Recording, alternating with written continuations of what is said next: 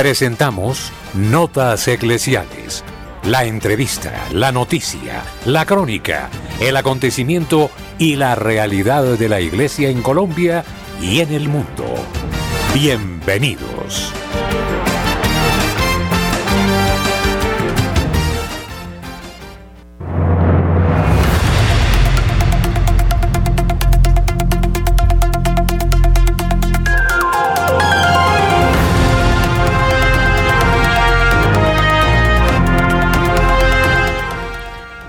Buenos días a todos nuestros amables oyentes de Radio María en Colombia y en el mundo. Estamos en Notas Eclesiales bajo la dirección del Padre Germán Darío Acosta. Y en producción audiovisual tenemos a nuestro hermano Camilo Recaurte y en nuestra eh, producción auditiva a nuestro hermano Luis Fernando López. Les habla el Padre Ciro Hernando González. Bienvenidos.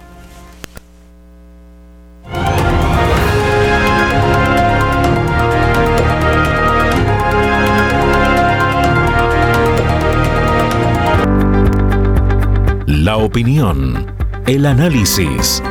Editorial en Radio María.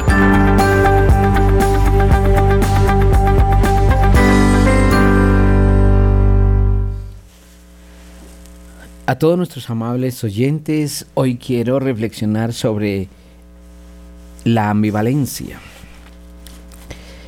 Eh, una palabra que tiene un significado, eh, no, varios significados a la vez y pongo ejemplos para conocer lo que significa la ambivalencia. Una persona que piensa de una manera pero luego hace otra. Eh, algo que tiene varios significados. No se sabe si está obrando bien o está obrando mal. No se sabe para dónde coger. Toma varias decir que toma varias decisiones al, mismo tiempo. Y esto confunde. Hoy tenemos en el país varias situaciones de ambivalencia en las personas, desde el propio gobierno, desde las directivas mm, de una empresa. ¿Qué hacer? Cuando hay ambivalencia no se sabe en quién confiar. Cuando hay ambivalencia no sabe para dónde tomar. ¿Qué rumbo cojo? ¿Para dónde voy? ¿Qué hago? ¿Qué busco? No sé. Se pierde el horizonte. Pareciera que no hubiera un plan eh, diseñado, trazado por seguir en una empresa, en un gobierno, donde sea, en un estudio, en una universidad. Hoy vemos esa situación muy clara en nuestro país. ¿En quién se confía? No sabemos si nos defiende la policía o nos ataca. No sabemos eh, para dónde van las instituciones. ¿Qué hacer con una ambivalencia? ¿Quién manda aquí? ¿Quién manda allá? ¿Qué hacen? Esta mañana escuchaba en noticias cómo en varios lugares no está la presencia de las instituciones gubernamentales. No hay. ¿En quién se confía entonces? ¿Qué puede hacer un alcalde para orientar a una comunidad cuando no tiene el poder? O cuando o qué hace una persona que se siente en una mesa de diálogo pero a la vez sigue secuestrando. Todo esto nos lleva a nosotros a pensar en que tenemos que tomar una posición. De acuerdo, nosotros somos católicos desde una emisora radial hermosa que evangeliza, que nos da un horizonte.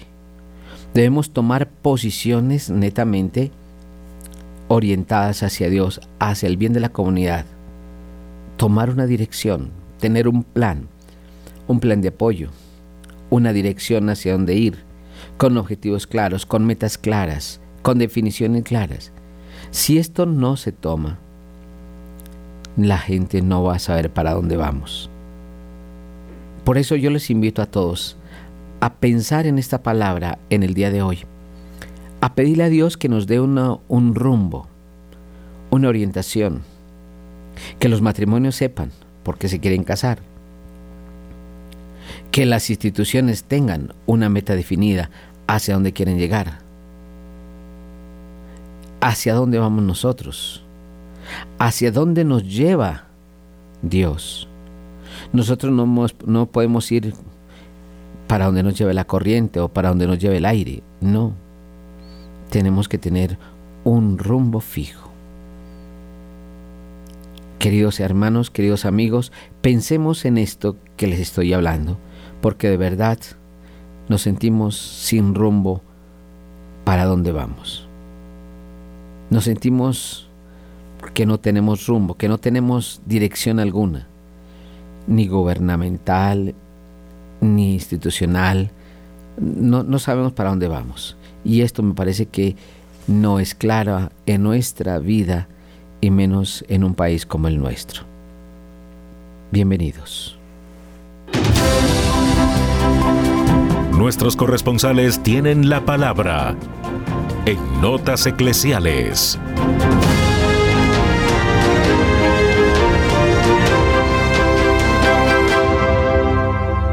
A las 8 de la mañana 13 minutos saludamos en la ciudad de Barranquilla a Julio Giraldo. Julio, buenos días.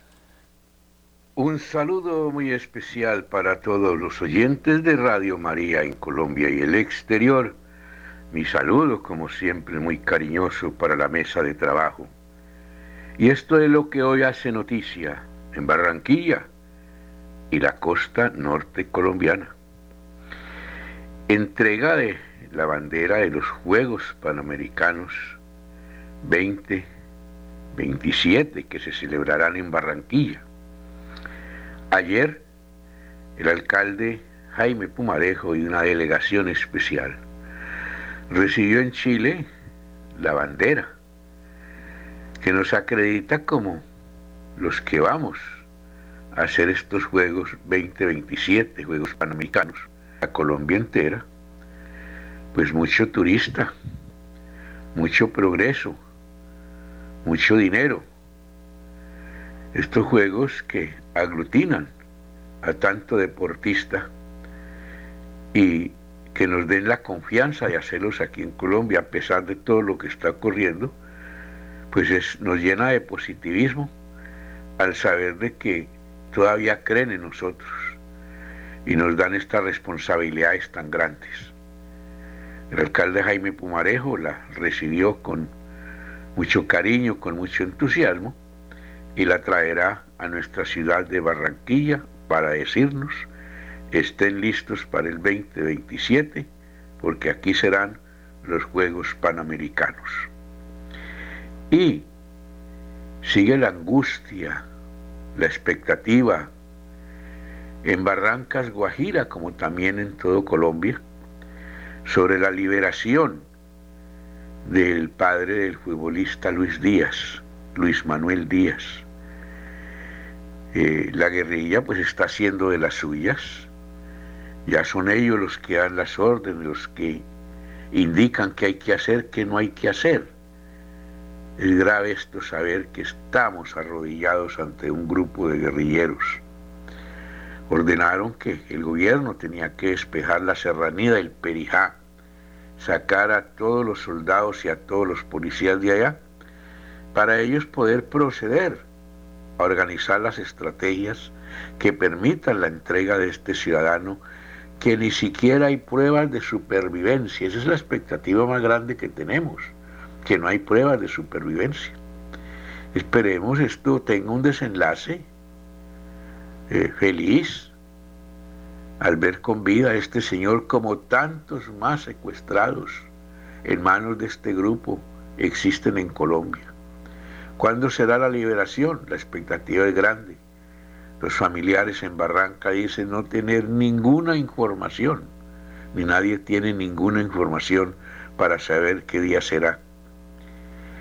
Y hay un jalón de orejas de parte del alcalde Jaime Pumarejo y del alcalde electo Alex Char para la policía de Barranquilla, porque en el día de ayer unos motociclistas se organizaron y salieron en unas caravanas que son muy usuales en ellos, pero unas caravanas que traen desórdenes por todo lado, robos, atracos, asaltos.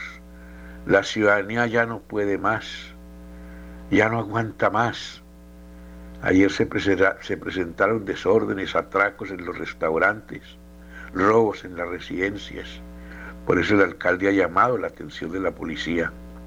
Varias veces lo ha hecho. Para que patrullen, para que impongan el orden, porque no podemos seguir en manos de la delincuencia. Bien, con estas noticias no muy poco agradables, iniciamos esta semana desde la ciudad de Barranquilla y para Radio María, Julio Giraldo. Muchas gracias, Julio. Nos trasladamos ahora a la ciudad de Cali. Marta Borrero con la información. Marta, buenos días.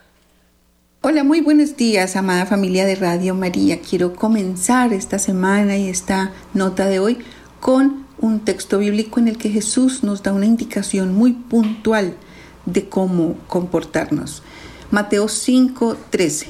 Ustedes son la sal de la tierra, pero si la sal pierde su sabor, ¿cómo lo recobrará? Ya no sirve para nada, sino para que la gente la deseche y la pisotee. Palabra del Señor, gloria a ti Señor Jesús.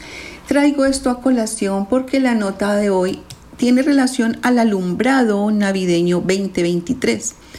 Dice la nota aquí en Santiago de Cali que habrá un sorprendente viaje por la historia de la salsa en Cali. Se supone que la Navidad es el nacimiento del Mesías, el Hijo de Dios, nuestro Señor. Pero todos nosotros como hijos de Dios hemos permitido que se desvirtúe la Navidad.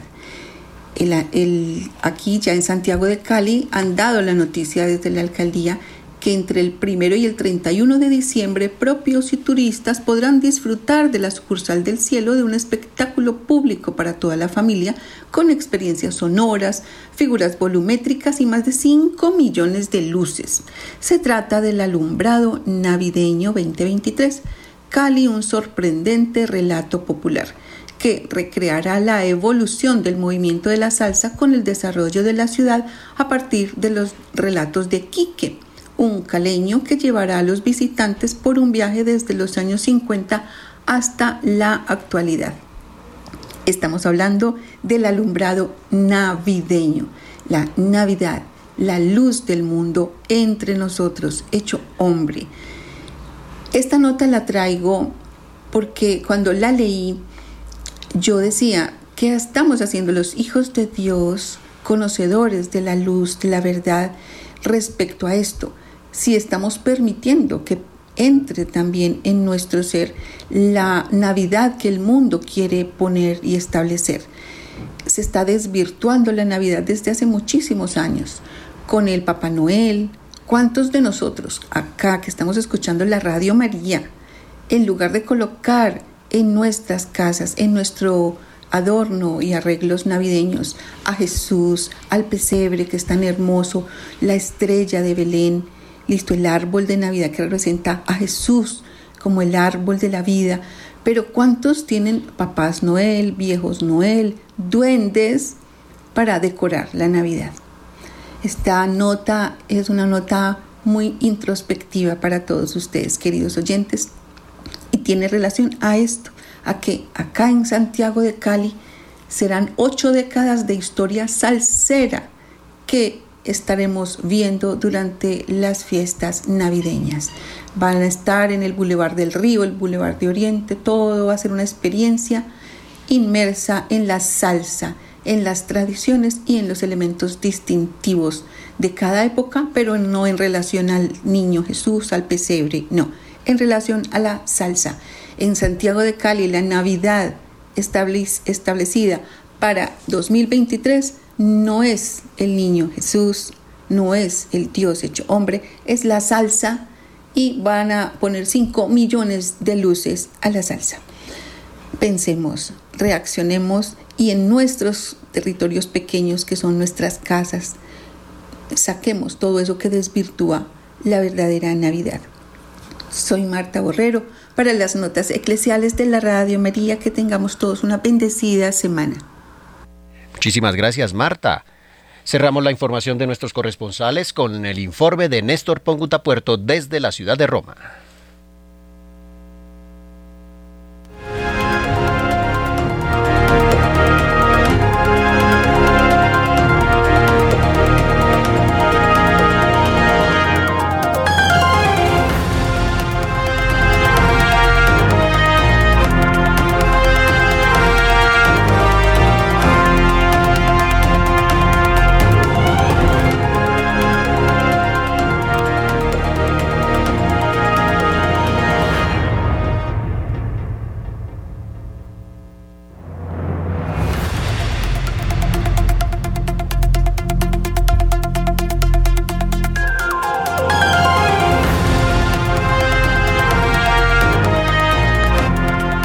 Intensas jornadas por las que ha tenido que pasar el Papa Francisco en los últimos meses, que han incluido sus esfuerzos por la paz mundial, el consistorio, el sínodo, el viaje a Marsella y muchas ceremonias y reuniones, hoy el Papa Francisco admitió en la primera audiencia con los rabinos en Europa que no podía leer el discurso preparado debido a que no estaba bien de salud.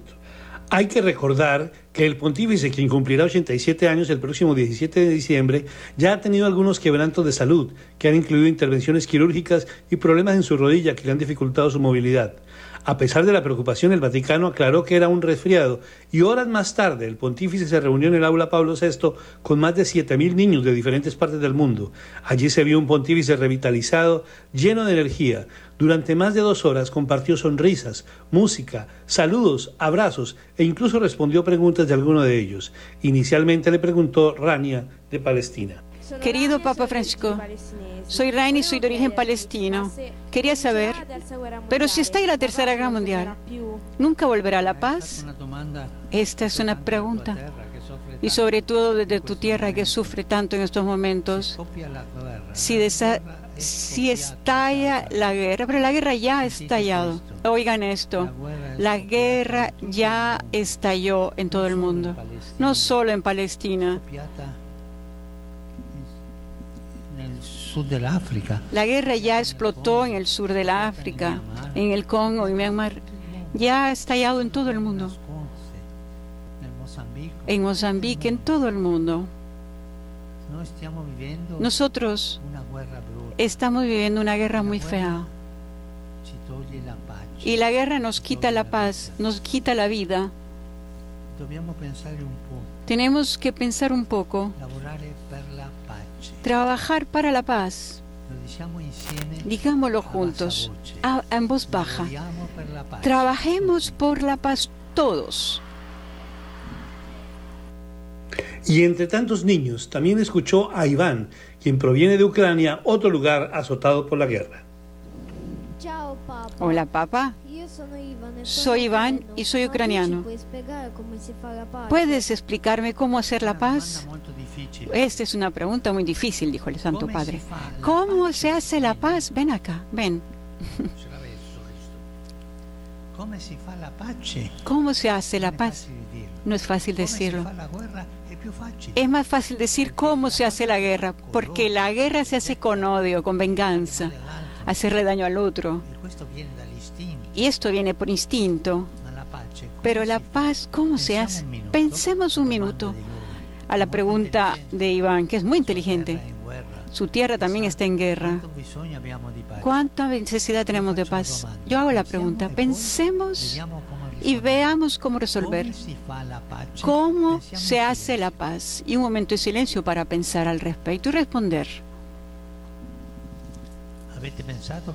¿Ya lo pensaron? Les pregunta el papá.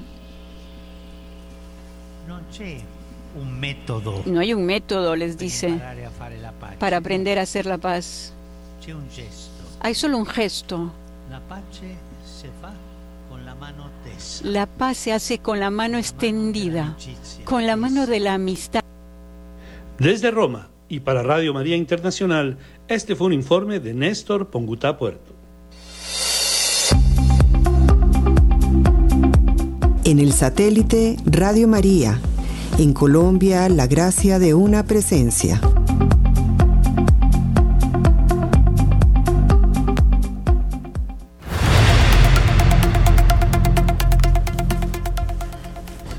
Y en las noticias del mundo tenemos, el Papa pide evitar la duplicidad de corazón que daña nuestra credibilidad como personas y como cristianos. Desde el balcón de San Pedro, el Papa Francisco habló el domingo en el Angelus sobre la distancia entre el decir y el hacer y el primado del exterior sobre el interior. El pontífice señaló que todos tenemos el peligro de tener una duplicidad de corazón que pone en riesgo la autenticidad de nuestro testimonio y también nuestra credibilidad como personas y como cristianos. El Papa reconoció que todos nosotros experimentamos por nuestra fragilidad una cierta distancia entre el decir y el hacer.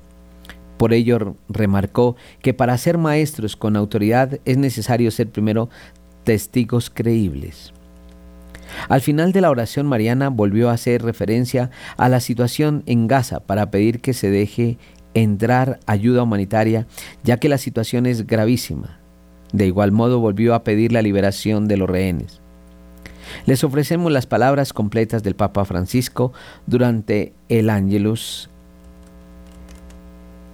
Queridos hermanos, en el Evangelio de la liturgia de hoy escuchamos algunas palabras de Jesús que se refiere a los escribas y a los fariseos, es decir, a los líderes religiosos del pueblo. Respecto a estas autoridades, Jesús usa palabras muy severas porque dicen y no hacen, y todas sus obras las hacen para ser vistos por los hombres. Esto es lo que dice Jesús. Dicen y no hacen, y todos y todo lo que hacen lo hacen para aparentar. Detengámonos entonces en estos dos aspectos, la distancia entre el decir y el hacer y el primado del exterior sobre el interior. La distancia entre el decir y el hacer a estos maestros de Israel que pretenden enseñar a los otros la palabra de Dios y ser respetados en, en cuanto a autoridad del templo, Jesús cuestiona la duplicidad en su vida, predican una cosa pero después viven otra. Estas palabras de Jesús recuerdan a, los, a las de los profetas, en particular Isaías. Ese pueblo se me ha llegado en su boca y me han honrado con sus labios, mientras que su corazón está lejos de mí. Este es el peligro sobre el que vigilar, sobre el que vigilar, la duplicidad del corazón. También nosotros tenemos este peligro, esta duplicidad en el del corazón que pone en riesgo la autenticidad de nuestro testimonio y también nuestra credibilidad como personas y como cristianos. Todos nosotros experimentamos por nuestra fragilidad una cierta distancia entre el decir y el hacer, pero otra cosa, sin embargo, es tener el corazón doble, vivir con un pie en dos zapatos, sin hacerse un problema especialmente cuando estamos llamados en la vida, en la sociedad o en la iglesia a desempeñar un rol de responsabilidad. Recordamos esto, no a la duplicidad, por un sacerdote, un trabajador pastoral, un político, un profesor o un padre. Vale siempre esta regla. Esto que dices, esto que predicas a los otros, compromete tu te compromete a vivirlo primero. Para ser maestros con autoridad es necesario ser primero testigos creíbles. El segundo aspecto viene como consecuencia del primero, el primado del exterior sobre el interior. De hecho, viviendo en la duplicidad, los escribas y los fariseos están preocupados por tener que esconder su incoherencia para salvar su reputación exterior. De hecho, si la gente supiera que hay realmente en su corazón, se avergonzaría, perdiendo toda su credibilidad, y entonces realizan obras para aparentar ser justos, para salvar las apariencias, como se dice. El maquillaje es muy común. Maquillar la cara, maquillan, maquillan la vida, maquillan el corazón. Esta gente maquillada no sabe vivir la verdad y muchas veces también nosotros tenemos esa tentación de la duplicidad. Hermanos y hermanas, acogiendo esta advertencia de Jesús, preguntémonos también nosotros, ¿tratamos de predicar lo que predicamos o vivimos en la duplicidad? Decimos una cosa y hacemos otra. Estamos preocupados solo por mostrarnos impecables fuera, maquillados o ciudadanos de nuestra vida interior en la sinceridad del corazón. Dirijámonos a la Santísima Virgen, ella que ha vivido con integridad y humildad de corazón según la voluntad de Dios, nos ayude a volver para ser testigos creíbles del Evangelio.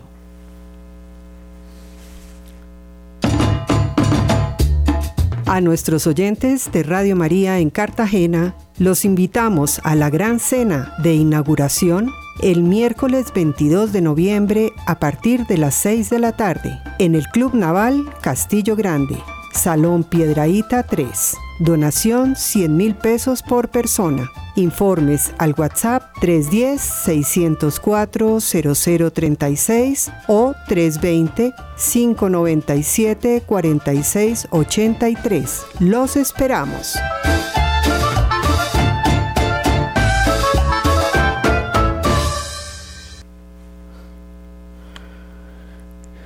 El Santo Padre Francisco recibe al separatista Pere Arangonés.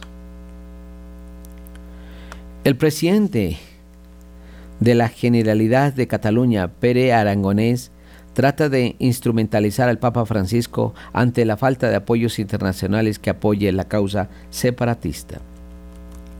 La audiencia con el pontífice fue solicitada en junio y el Papa le ha recibido esta mañana a las 9.25 de la mañana en, un encuentro que ha durado cerca de 40 minutos.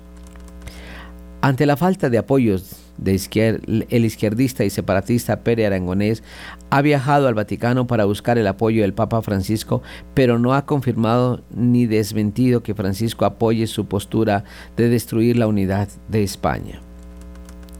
A la salida del encuentro con el Santo Padre Arangonés ha destacado que ha sido un encuentro muy amable, con complicidad e interesante. Hemos tratado cuestiones muy relevantes, hemos compartido la preocupación sobre la, sobre la situación de guerra entre Israel y Gaza, su afectación en la población civil y la necesidad de encontrar vías diplomáticas que, que garanticen los derechos fundamentales, el derecho a la vida y a la libertad de los pueblos. El Papa está llevando a cabo una labor diplomática muy relevante al respecto. El dirigente separatista de Esquerra Republicana de Cataluña ha contado a Francisco algunos algunas políticas públicas que estamos desarrollando en Cataluña cómo garantizar el derecho a la educación de todos los niños, también las políticas de vivencia a la acogida e integración de la inmigración. Lo que seguramente no ha contado Pere Arangonés, que, es, que intuimos que se habrá entendido que se habrá entendido con el Papa un, un perfecto castellano es que en Cataluña no garantizan el derecho de los padres a elegir la educación de sus hijos ni tampoco la lengua vehicular. Tampoco le habrá contado que, es, que con su política de puertas abiertas ha convertido a Cataluña en el principal foco de islamización de España, donde la delincuencia e inseguridad es la tónica habitual o que en las cárceles Cataluñas ya más ya jamás ya a más población, a más población extranjera entre rejas que española, quizá fruto de esa mala integración y de la política de puertas abiertas. En último lugar, el presidente catalán ha asegurado que ha tenido la oportunidad de comentar con el Santo Padre la, la actualidad política en Cataluña y España. En este sentido, reafirmó reafirmo mi respuesta por el diálogo, la negociación y llegar a acuerdos que permitan resolver todos los conflictos, y asevera que el Papa Francisco es un buen conocedor de la historia política de España y de Cataluña.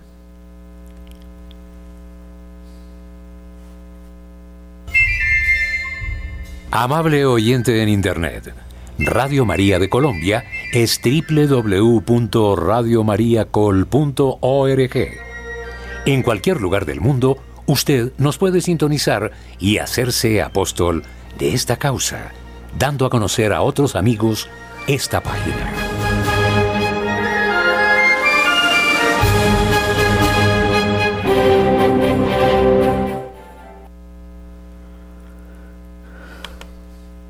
En Colombia, los obispos colombianos rechazan todo secuestro comunicado de la Conferencia Episcopal de Colombia. dice lo siguiente.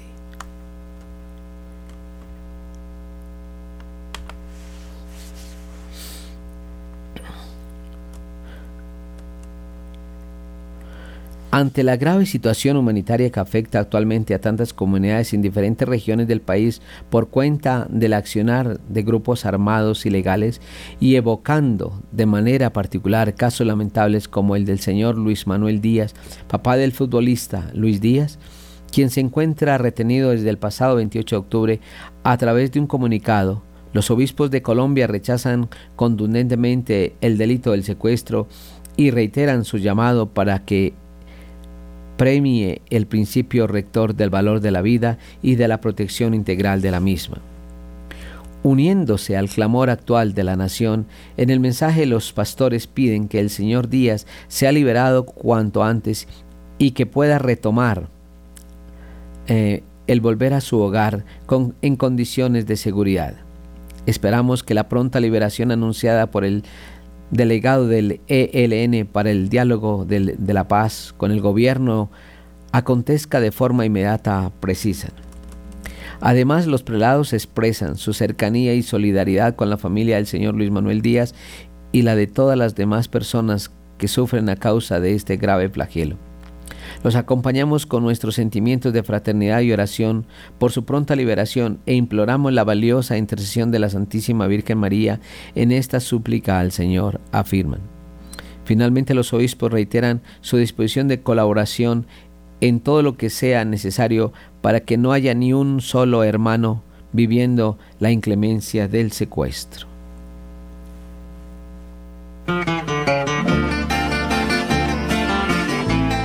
Radio María en la ciudad de Santiago de Cali invita a la Cena Mariana en acción de gracias a Dios y a los oyentes por su fidelidad.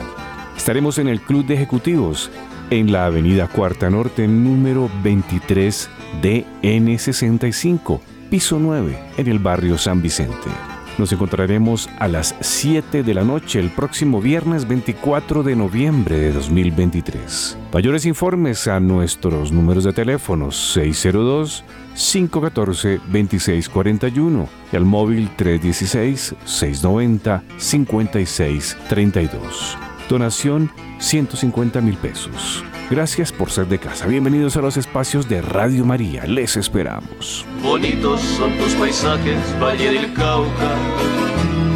Bonitos cañaverales que mece el viento.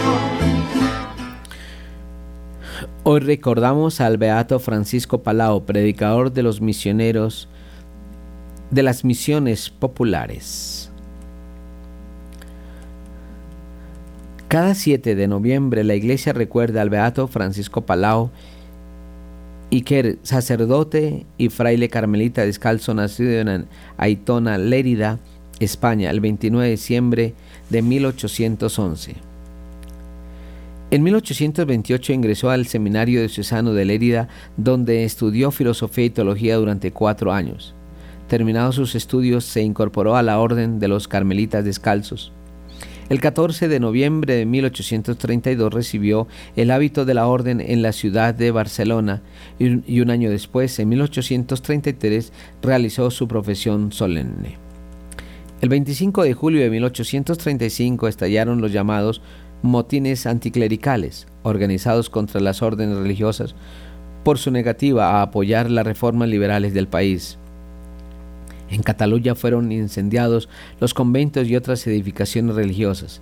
Entre los edificios siniestrados estuvo el convento de San Francisco Palao, de Francisco Palao, quien se había ordenado sacerdote poco antes de poco antes, el 2 de abril de 1836. El padre Palao se vio obligado entonces a huir junto con otros carmelitas en esas circunstancias se encargó personalmente de ayudar a escapar y proteger a uno de los frailes más ancianos de su comunidad, que además era ciego. Vivió 12 años exilado en Francia, 1840-1851, y vuelto a España. Fue confinado injustamente en Ibiza, 1854-1860.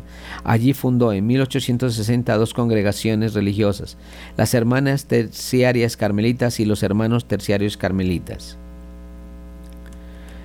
Por intermediación de la reina Isabel II, logra arribar a la España continental, donde organiza su obra apostólica y se dedica tanto a fortalecer sus congregaciones como a asistir a los carmelitas descalzos y al clero diocesano. El Papa Francisco lleva una intensa vida de oración y meditación. Logró. El Padre Francisco lleva, llevaba una intensa vida de oración y meditación. Logró escribir algunos opúsculos espirituales que alternaba con el servicio a los pobres y enfermos, a los periodos de, de retiro y aislamiento más propios de la vida de un ermitaño. Le seguían los de servicio y apostolado. Una de las misiones más difíciles que le tocó cumplir fue la de exorcista. El Beato Francisco también organizó misiones populares catequéticas en las Islas Baleares, así como las que ya hacía en la península, extendiendo con ello la devoción a la Santísima Virgen María y a la formación catequética a través de lo que denominó escuelas de virtud. Puso un empeño especial en la catequesis de adultos, a quienes dedicó uno de sus escritos, la catequesis de las virtudes. Palau había descubierto una enorme cantidad de adultos que no habían recibido ningún sacramento o que no los tenían completos. En 1870 viajó a Roma para participar en el Concilio Vaticano I. El padre Francisco Palau tenía un plan entre manos, la formación de una orden de exorcistas. De hecho, logró alcanzar un escrito con sus ideas a todos los padres conciliares que hablaba en español. Lamentablemente el proyecto no prosperó debido a la interrupción del concilio.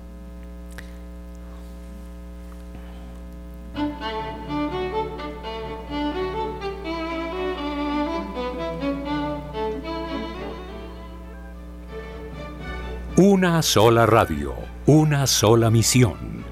Radio María en el satélite.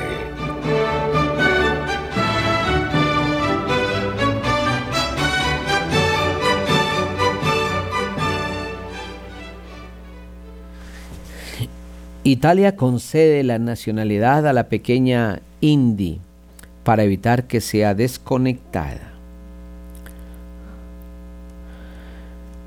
Con el objetivo de facilitar su traslado al Hospital Bambino Gesù de Roma, el gobierno de Italia ha concedido la nacionalidad a Indy Gregori, la pequeña británica de ocho meses que padece una grave enfermedad y cuyos médicos, avalados por la justicia de su país, pretenden desconectar del soporte vital a pesar de la oposición de sus padres. El lunes 6 de noviembre, pocas horas antes de que se cumpliera el plazo que la justicia de Londres, en Inglaterra, había dado a los, médicos del hospital Queen Medical Center de Nottingham para desconectar a Indy, el Consejo de Ministros italiano tramitó su nacionalidad con carácter urgente. Esta resolución ha permitido posponer la desconexión de la bebé que padece una enfermedad mitocondrial y ha colmado de esperanzas a sus padres. Claire Stanofir y Dan Gregory ambos habían presentado un recurso para evitar la sentencia de muerte de su hija y poderla trasladar al hospital de la capital italiana desde donde se habían ofrecido a tratarla. La justicia británica había denegado el permiso de traslado, alegando que la niña no le beneficiaría el viaje a Italia. El lunes 6 de noviembre a las 14 horas, hora de Londres, era la fecha límite que el juez Robert Peel había dado para desconectar a Indy Gregory, que fue bautizada en la, cama del hospital el pasado mes de septiembre. Sin embargo, la pequeña aún sigue con vida. La presidenta de Italia, Giorgia Meloni, afirmó a través de su perfil de la red social que hará todo lo que pueda para defender su vida y el derecho de sus padres a hacer todo lo que puedan por ella.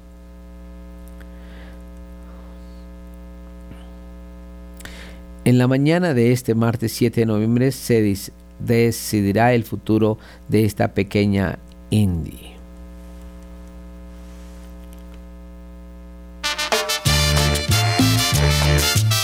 Radio María en el municipio de Aguachica Cesar les invita a la Gran Cena Mariana este 24 de noviembre a partir de las 6 de la tarde en el Hotel El Chalet, Salón Platino, en la calle Quinta número 3237. Tendremos rifas y grupos musicales. Mayores informes al celular 310-715-1126 o al teléfono 605-565-4839. Donación 60 mil pesos. Los esperamos.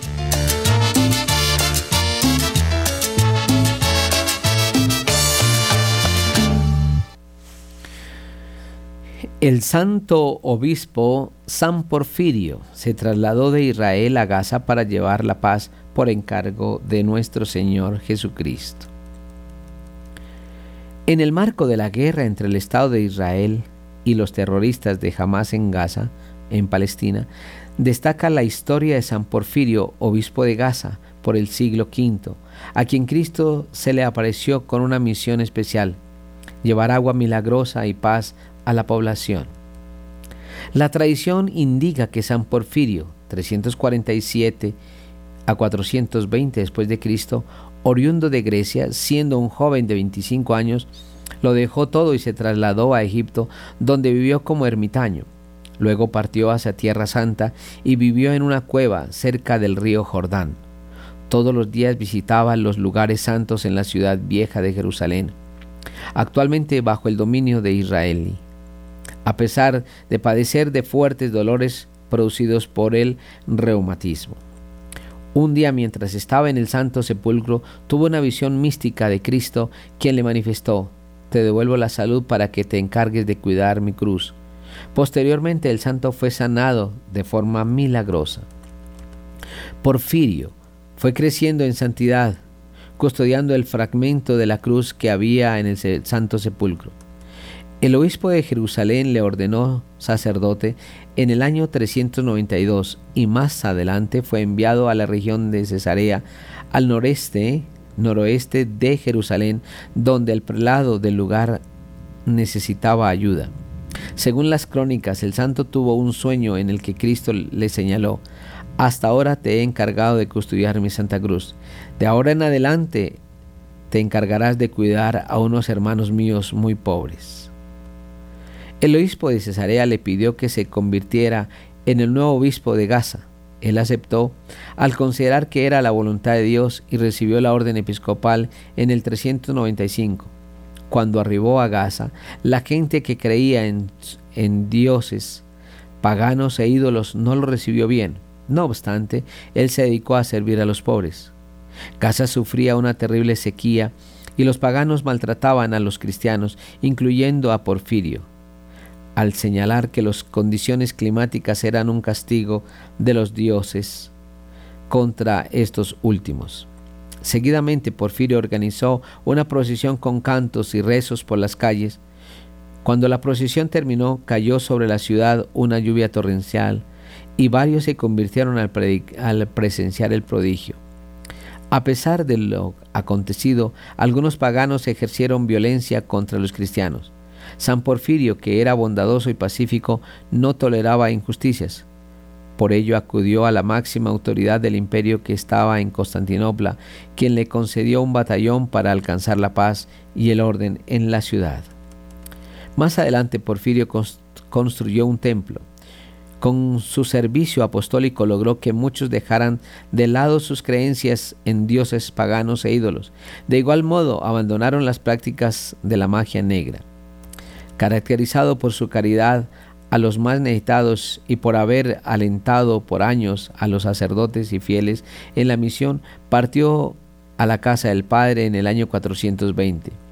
Su tumba se conserva en la iglesia ortodoxa griega de San Porfirio de Gaza, que data del siglo XII.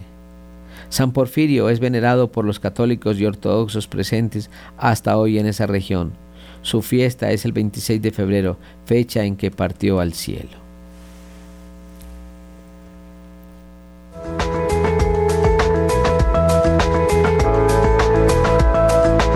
En todas las horas, en Colombia, Radio María es su compañía.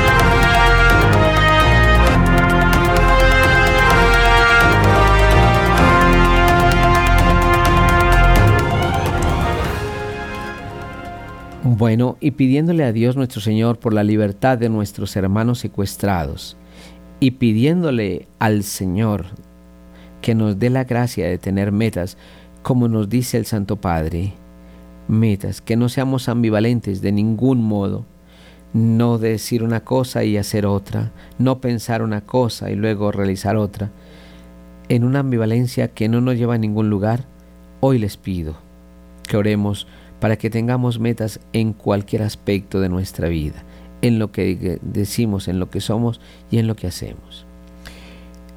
Con esta nota les digo a todos que Dios los bendiga, les encomiendo en su día y a trabajar mucho por la paz de Colombia y del mundo.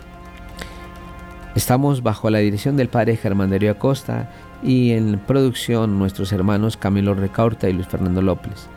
Les el padre Ciro Hernando González. Que Dios los bendiga.